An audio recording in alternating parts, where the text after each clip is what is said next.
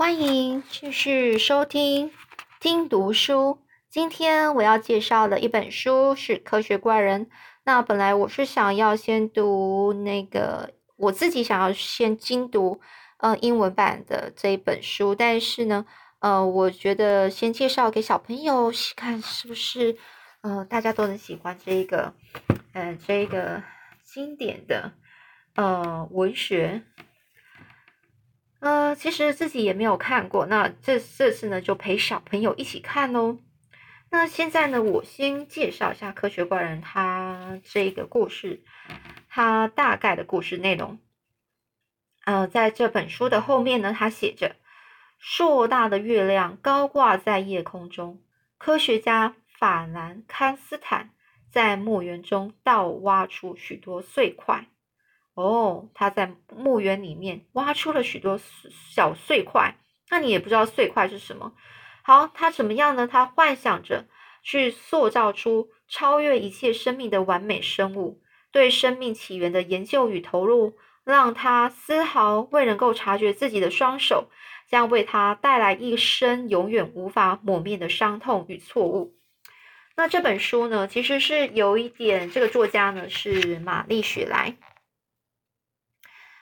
那很多人是认识玛丽雪莱，是因为这本《科学怪人》哦。这本书呢是在十八世纪的时候，是西方文学中第一部科幻小说，所以这玛丽呢是因而被誉为科幻小说之母哦，就是起源呐。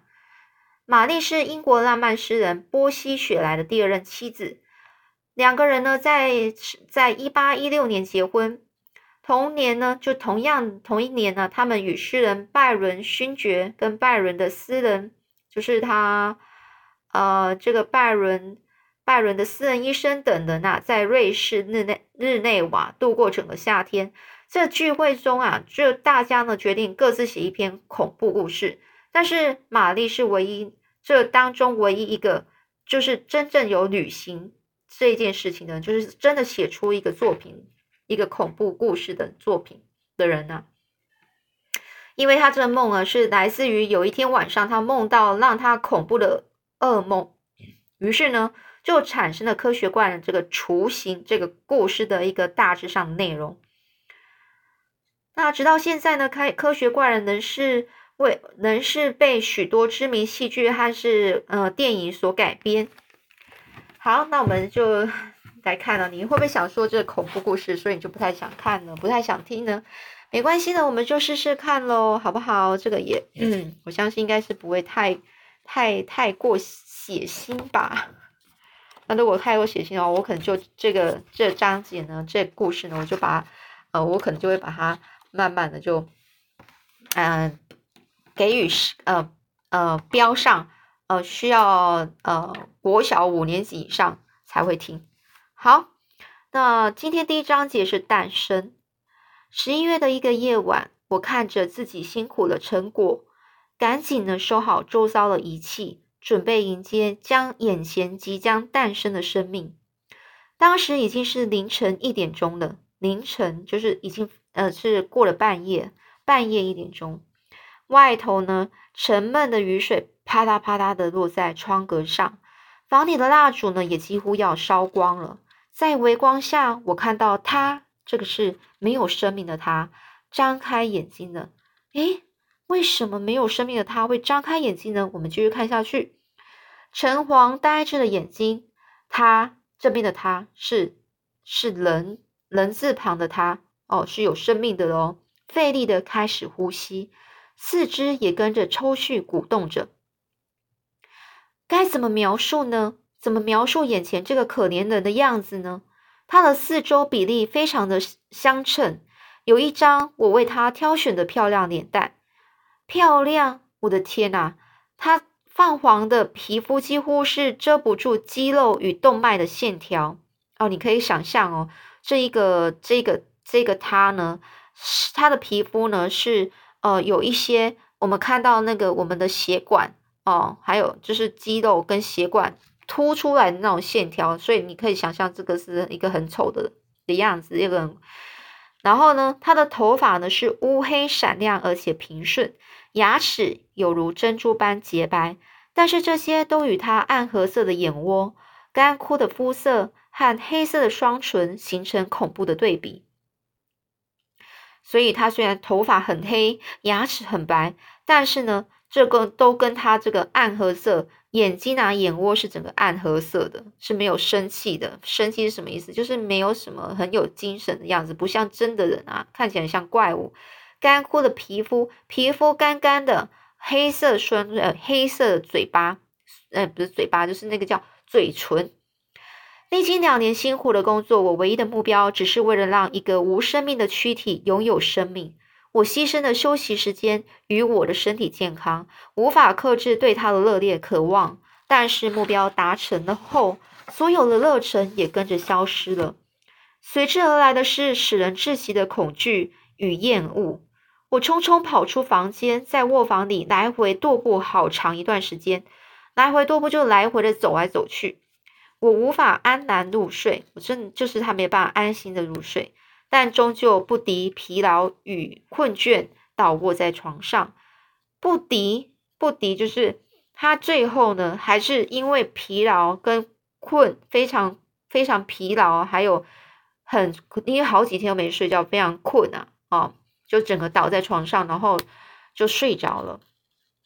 他试图忘，这我试图忘记这一切。哦，这个我就是主角在写这件故事啦。我就是我。好，我做了奇怪的梦，在梦中我见到了伊丽莎白，我亲爱的表妹，没有血缘关系的表妹。她走在英格尔施塔特的街道上。哦，英格尔施塔特一个地方，这个地方的街道上。我又惊又喜的拥抱着她，但是当我亲呃，就是往她的嘴唇亲上去的时候，我发现她的嘴唇变得苍白，她的面容竟然是我已经死去的父母亲啊！一块布包裹着我母亲的身体，在法兰绒衣服的褶层中，还有尸虫在爬行着。他也就是说，这个本来他抱的他。他亲着是一个他的伊丽莎白这个表妹是没有血缘关系的表妹，他想象了你就是你可以想象，你可以知道说他是很喜欢这个表妹，结果他亲上去之后才发现原来他的样子变了，他变成的是他死去的妈妈。那现在呢，这个包的用用一块布包着的这个母亲的身体的这个布啊，上面竟然还有那些。尸虫，尸虫什么？尸体上的虫，尸体上有的那种虫在爬行着。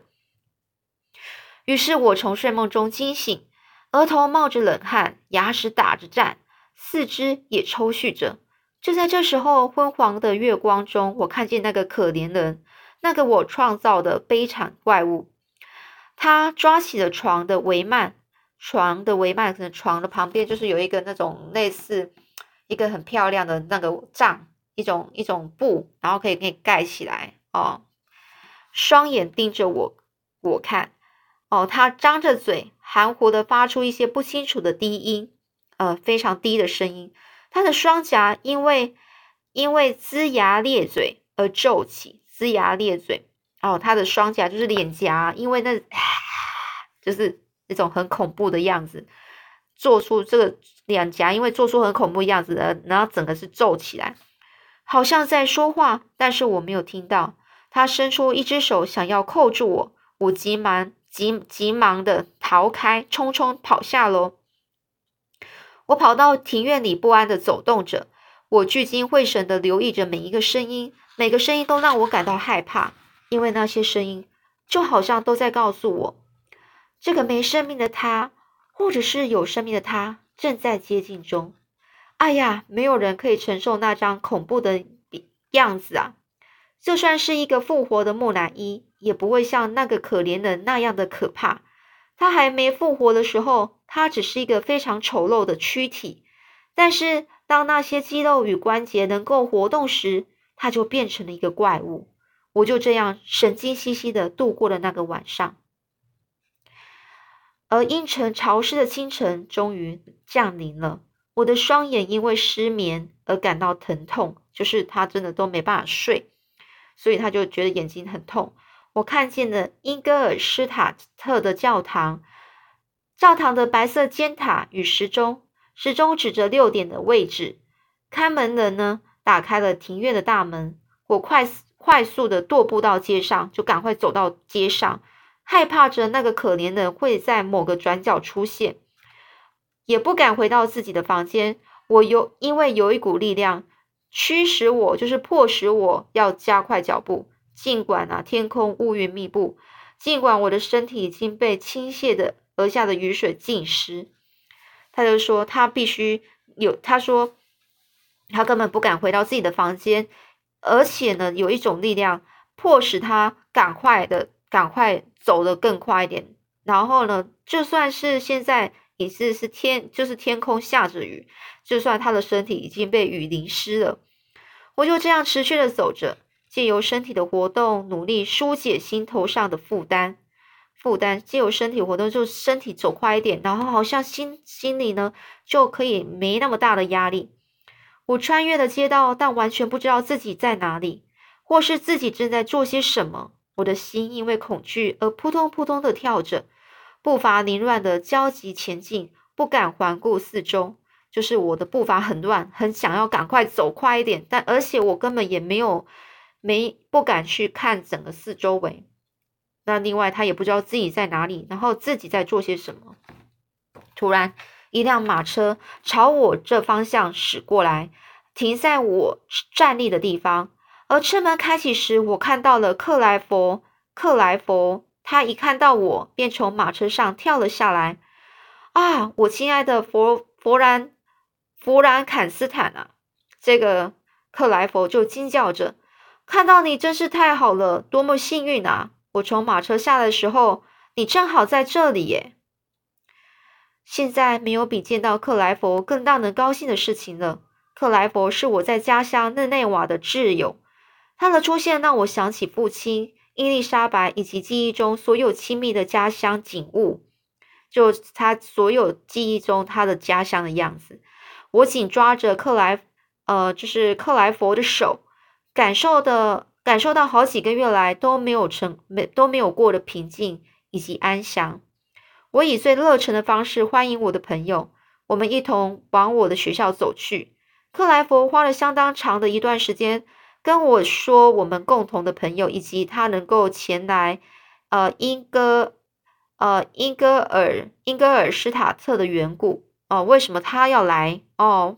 哎。他花了相当长的时间跟跟他说，为什么他要来这里的原原因呢？这克莱佛就说：“你可以想象得到，要说服我父亲是多么难的事情。但是最后，我父亲终于同意，让我可以到这个知识的国度来。我呢，就跟他说。”我见到你是我最高兴的事了，克莱佛，请告诉我，我的父亲、我的弟弟们以及伊丽莎白都好吗？这克莱佛他就继续回说：“非常好，只是很少听到你的消息，让他们有点担心。哦，而且我打算替他们教训你一顿。”但是这时候，克莱佛他突然停住脚步，突然紧盯着我的脸。这时候，这克莱佛就说。我怎么没有注意到？你怎么表情？你的脸怎么看起来如此消瘦与苍白呀？你好像好几天没有睡了。我就跟他说：“你猜对了，我最近一直都全神贯注在工作，所以没能够好好休息。但是我希望，我真的由衷的希望，这些都已经结束了，我终于能够，终于能够解脱了。我呢，整个是剧烈的发抖着。”无法再去回想昨天晚上发生的事，更别说要向克莱佛提起那个怪物了。我的脚步呢，飞快的走着，想到那个怪物可能还留在房间里，也许还到处走动着，就让我发抖。我害怕去看到那个动物，那个怪物啊，不是动物啊。我害怕去看到那个怪物，但是我更害怕克莱佛看到他。所以呢，我就请克莱佛先在楼楼下等几分钟。然后我就赶快狂奔的跑到楼上房间，在还来不及让自己镇定下来前，我的手已经握在门门锁上了。一阵冷战啊，传遍全身，就像小孩一样，预期到门的另外一边有个妖怪站在那里等待着，所以我猛力的用力的推开房门，但是空无一人，房间是空的。磨坊也没有那可怜人的踪影。我不敢相信如此好的好运降临了。我非常高兴的鼓起掌来，并且跑下楼去找克莱佛。我的佣人呢，为我们端上了早餐。我无法遏制自己的欣喜，就是控制一下自己的高兴，跳到椅子上，拍着双手，大声笑着。克莱佛一开始以为我是因为见到他而非常开心的欢舞着，但克莱佛他发现我的双眼中有一种狂暴。而我那响亮、放纵与冷酷的笑声让他觉得害怕。于是克莱佛叫喊着：“维克特·弗兰坎斯坦，我的天哪，你怎么啦？不要以那种方式笑，你不要这样笑，你真是病得不轻呢！你到底是怎么回事啊？”而我呢，捂住双眼，大声叫喊：“不要问我！”以以为自己看到那个怪物滑进房间来，他他可以告诉你。啊！救我！救救我！我幻想自己被那个怪物抓住，猛然的挣扎着，在一阵昏厥后，我跌下了椅子。可怜的克莱佛，他会怎么想呢？原本欣喜、高很高兴、期待的见面，却变得如此怪怪异。我经过了好长好长的一段时间，才恢复意识。就恢复意识，就是恢才才醒来。但这只是紧张型高烧的初期症状而已。这场高烧让我数个月没办法外出，我病得非常严重，眼前一直出现那个怪物的样子。我语无伦次的说着怪物的事情，语无伦次就是他没办法好好讲话，讲话就是怪怪，讲的答非所问，或者是不清楚他在讲什么。克莱佛是唯一照顾我的人。最初他认为我是因为精神错乱而产生幻觉。但是我不断的重复提到相同的事情，他才终于相信我是因为某些不寻常的事情发生而变得如此怪异。好，那过了好长一段时间呢，落叶消失了，新芽从窗外的那些树上冒出来，春天到了。我惊叫着：“天哪，克莱佛！整个冬天你都是耗在我的病房，而不是在学习上，我该怎么回报你啊？”